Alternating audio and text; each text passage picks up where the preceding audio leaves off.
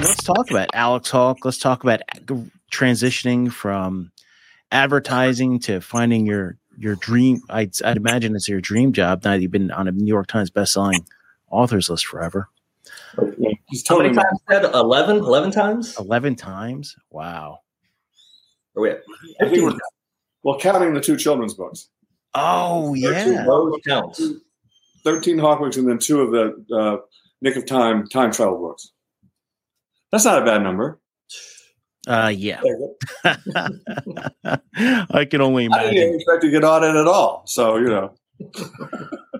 was this you know going from advert well advertising you know you you kind of have to have the gift of gab the gift of thinking what people want to know about and stuff like that transitioning from that career to a whole completely separate career how did that happen um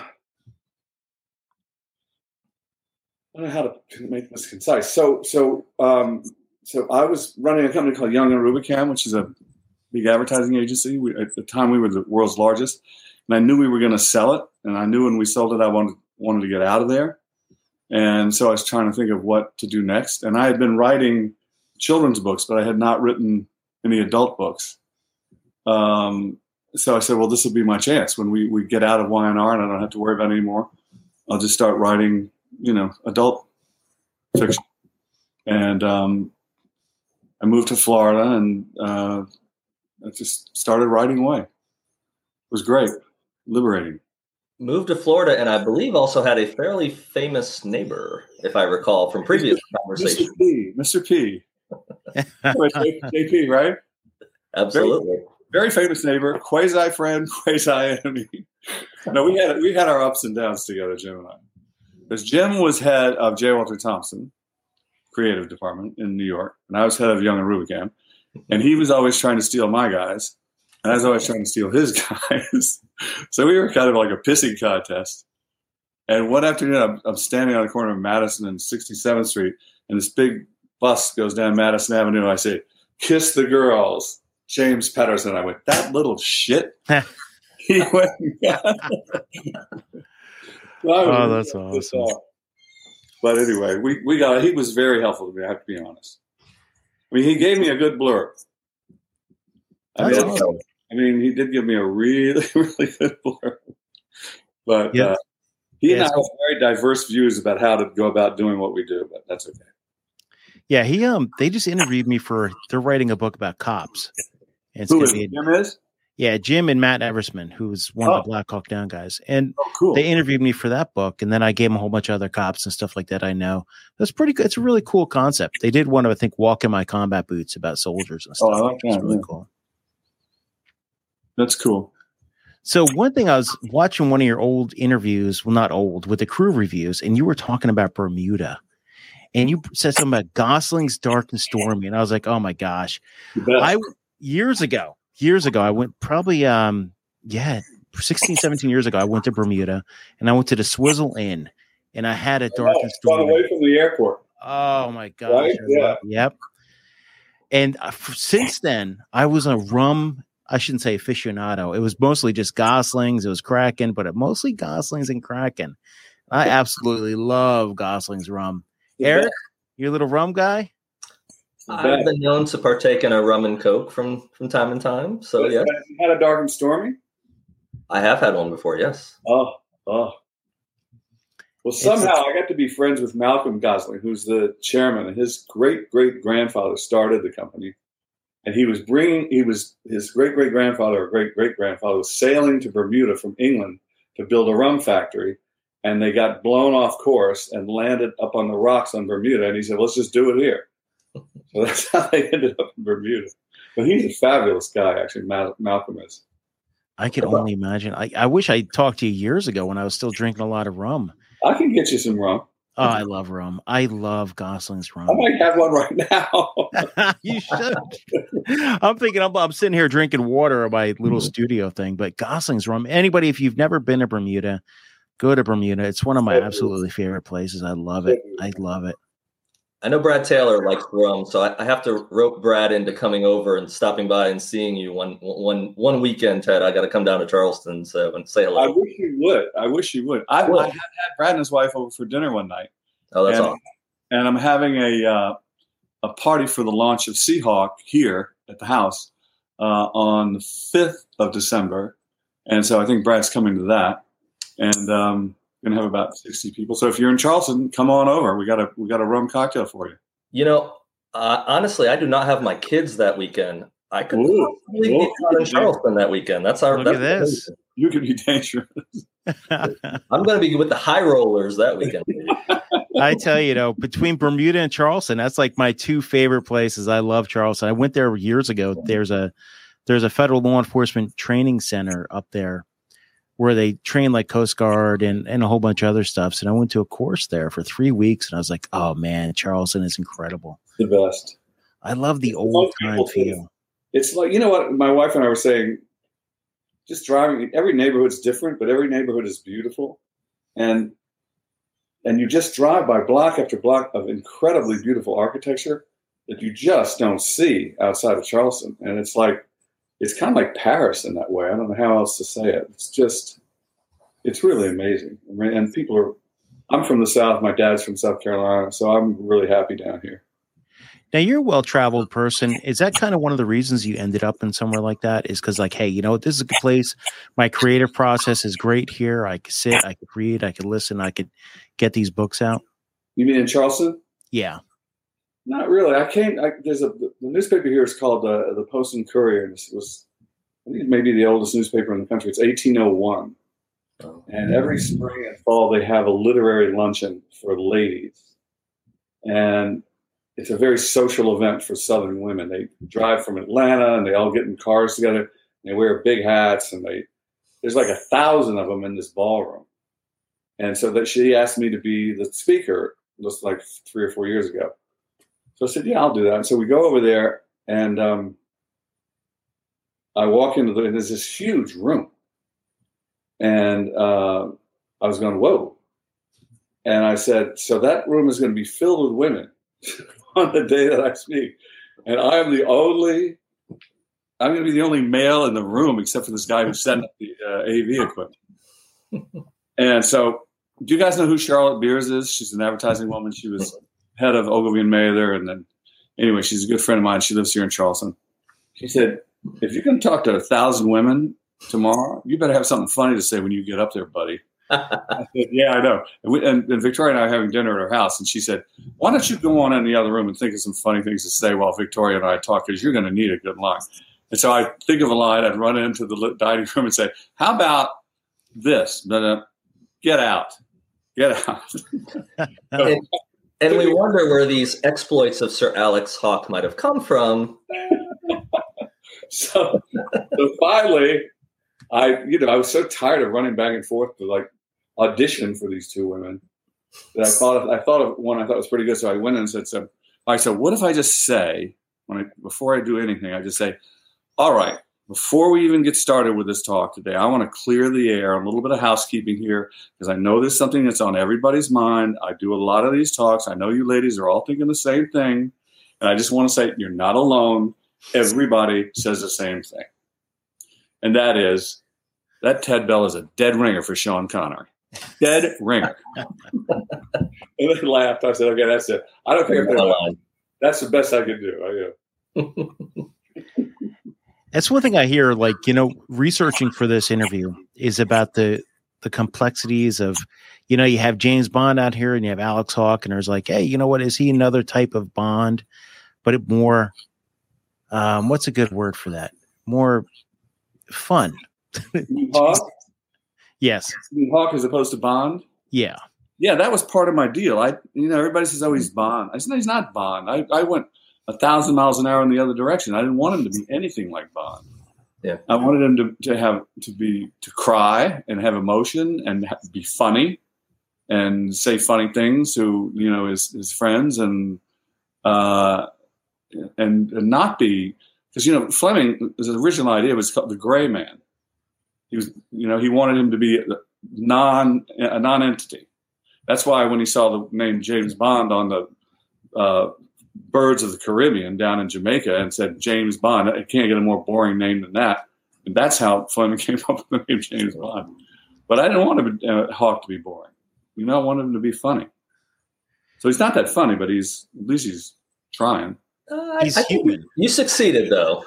I've read your books. You succeeded, Ted, and he's Yeah. definitely he's definitely living life to the fullest, which I believe you probably have as well from just the stories I've heard and speaking with you. So, and life's short. So, sorry. I said life's short, so you should. My favorite thing is to put uh, Hawke and his his butler Pelham Grenville uh, having conversations, and I just I'm writing the new book right now called Full Tilt, and uh, and I got the two of them sitting there talking, and they're like two old married people, and they're like just fussing with each other, and it's just great, you know.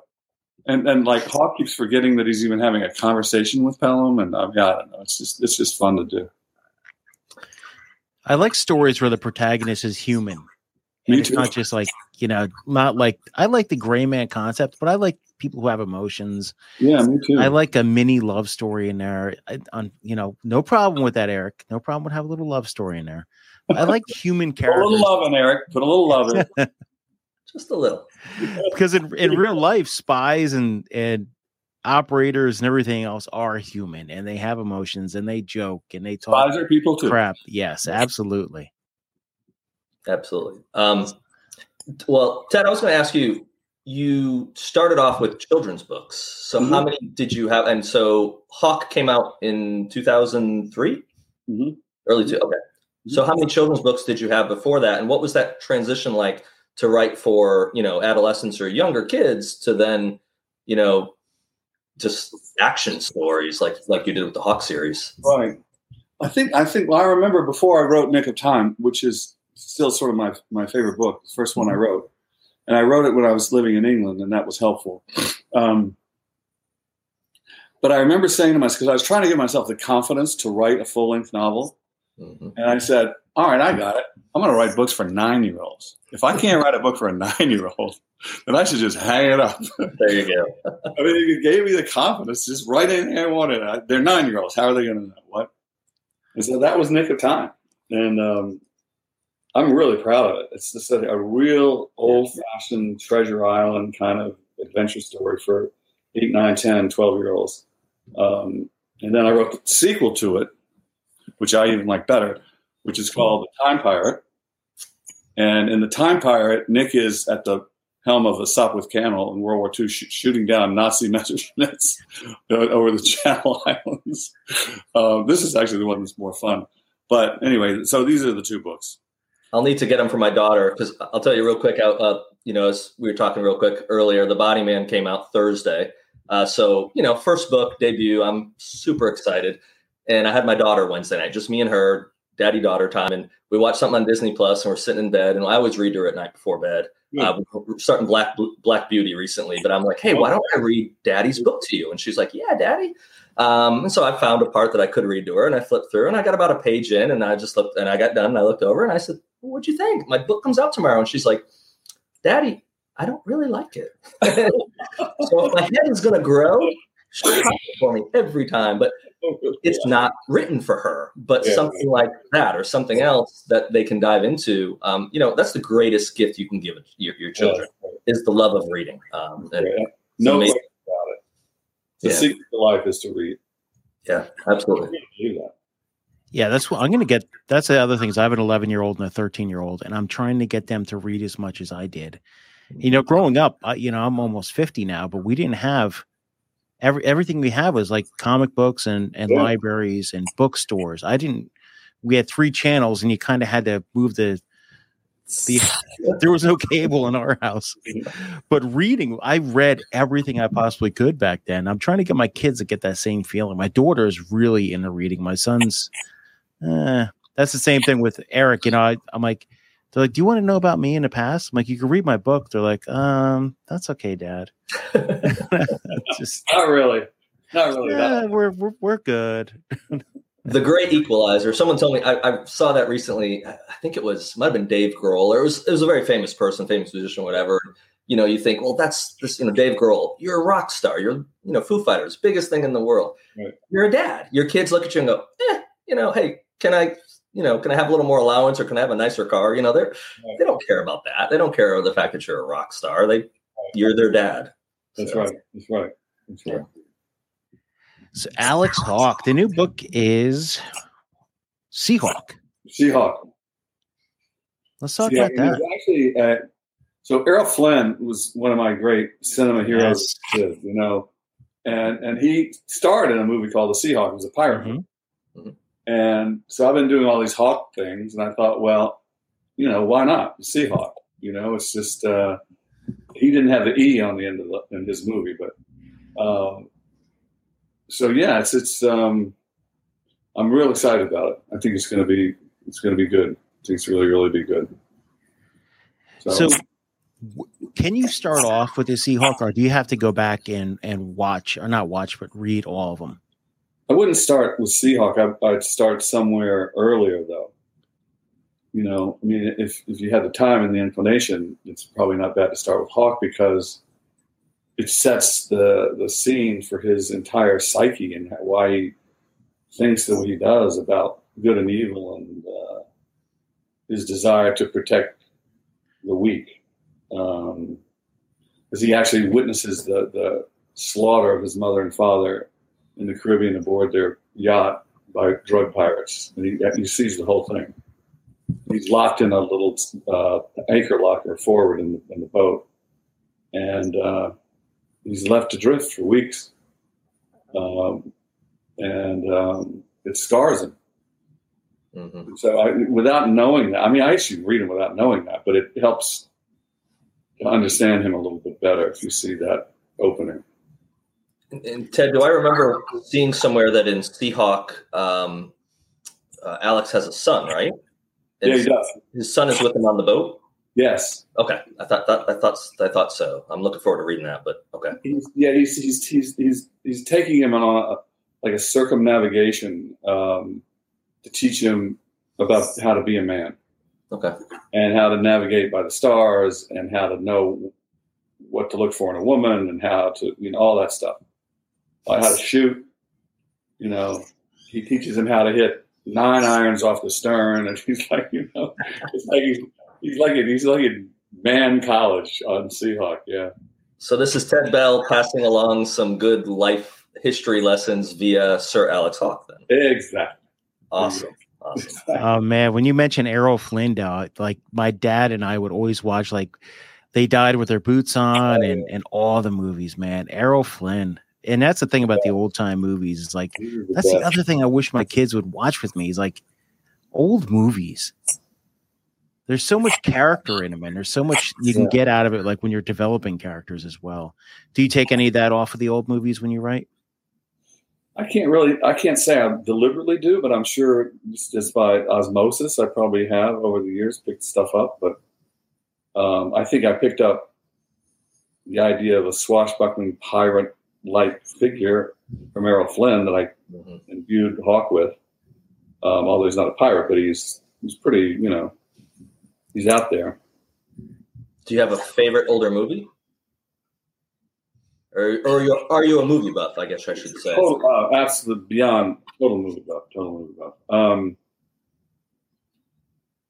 wow, so many. Um, I got asked that recently, and, and I was kind of like one of those like deer in headlight, and like yeah, that's the way I feel right now. my thought. Well, and where I went to because I grew up, in, uh, born late seventies, grew up really a child of the eighties, and my brain immediately went to. I think the question was not my favorite as much as what have you seen the most. Maybe that's what it was, and I immediately was like, Back to the Future. Back to the Future is one I watched as a young teenager, you know, late what, eight, nine, ten, whatever, however old when it came out. And um, that was, and I got to watch it now. I get to watch it with my son, which yeah, we've been watching movies recently, and he's like, "Dad, 80." He's disappointed that he grows up now. He's like, "I wish I was like you, and I got to grow up in the '80s. You had so much fun." And I'm like, yeah. "Yeah, I wouldn't want to be growing up right now, buddy." so, Yeah, I'm like an I, think, I think if I had to pick my favorite, um, it's a weird thing to say because it's like not exactly what you would think. But I, I think Gone with the Wind had a real impact on me because I saw it when I was like 10 Mhm. and I'm a Southerner, and uh, I just I just love it. I could watch that movie a hundred times. I, I think it's fabulous. I think Clark Gable is amazing. mhm. Yeah, my brain is like an internet movie database. So I, my favorite of all times, Heat. Is With what? Al, Heat with Al Pacino and Robert De Niro. De Niro, yeah. It's at 95. I don't know if I ever saw that. Uh, it's Michael Mann is the director. Oh, oh, oh yeah. Yeah, so it, cops and robbers type movie. It's 1995, but yeah, the 80s, tons of great movies. 70s had great movies. Heat's Heat's pro- got the best shooting scene, uh, Ted. It was filmed in lo- downtown Los Angeles, and it's Yeah. probably the best. They're coming out of a bank. And And he, that scene is probably the most realistic, intense three four minutes you're probably going to watch in cinema. but you're talking about Heat now. Heat, yes. I've never seen it. I'll watch it. I'll, I'll get it on Netflix. Ed Bell, I really appreciate you coming on. I'm, I'm really looking forward to starting the series. I need a good series. I go through books like it's like I'm reading three at a time all the time. I got the audio book going. I got the books going. I, I always have to have a fiction book, a nonfiction book, and an audio book going That's all good. at one That's time. Good. And, and Ted, you said you're you're starting the next one. How far along are you? And will we see it next fall, about a year out from uh, um, from Sea Hawke? Yeah, probably. I've got the title and like two pages. That's all it takes. All it takes. Get us started. Two big solid pages. I just thought of the title yesterday, so I'm, you know. And I was telling you guys know Ryan Steck, right? Yep. I bounced everything off Ryan, and I said, "What do you think about Full Tilt?" He said, "No, I like it. I like it." So I said, "Good, I'm going with it." awesome. Well, Ted, I really appreciate it. And everybody, Eric Bishop, I appreciate you too, brother. Eric, good to see you, man. And I look Thanks, forward to yeah. Look, I love the title, by the way. Thank you, Ted. I appreciate that coming from you. I, that's that means a lot. No, it's a good title. It's like it's a stopper. It gets you.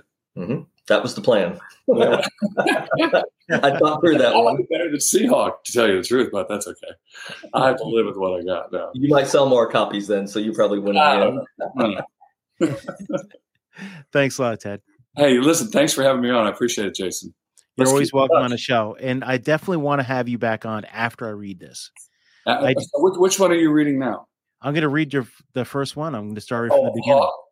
I'm going to order it today or off Amazon. I'm going to get it. But get. you're going to read. Hawke, right? The first one. Yes. That's a, that's good. I'd love to talk to you after you read that. Yeah, I have. We also have Then we Protectors really Book Club. Basis for it. Yeah, you know. Ted, you you're more than welcome to come on a Protectors Book Club and we do a live discussion and talk about it. Would love it. I'd love it Yeah, anytime. that'd be perfect. So I'm going to read that. I'm going to invite you on there. We're going to have Ted Bell back on the Protectors Book Club. well, I really appreciate it. Thanks for your time. Thanks for Thank having me. you. Thank you.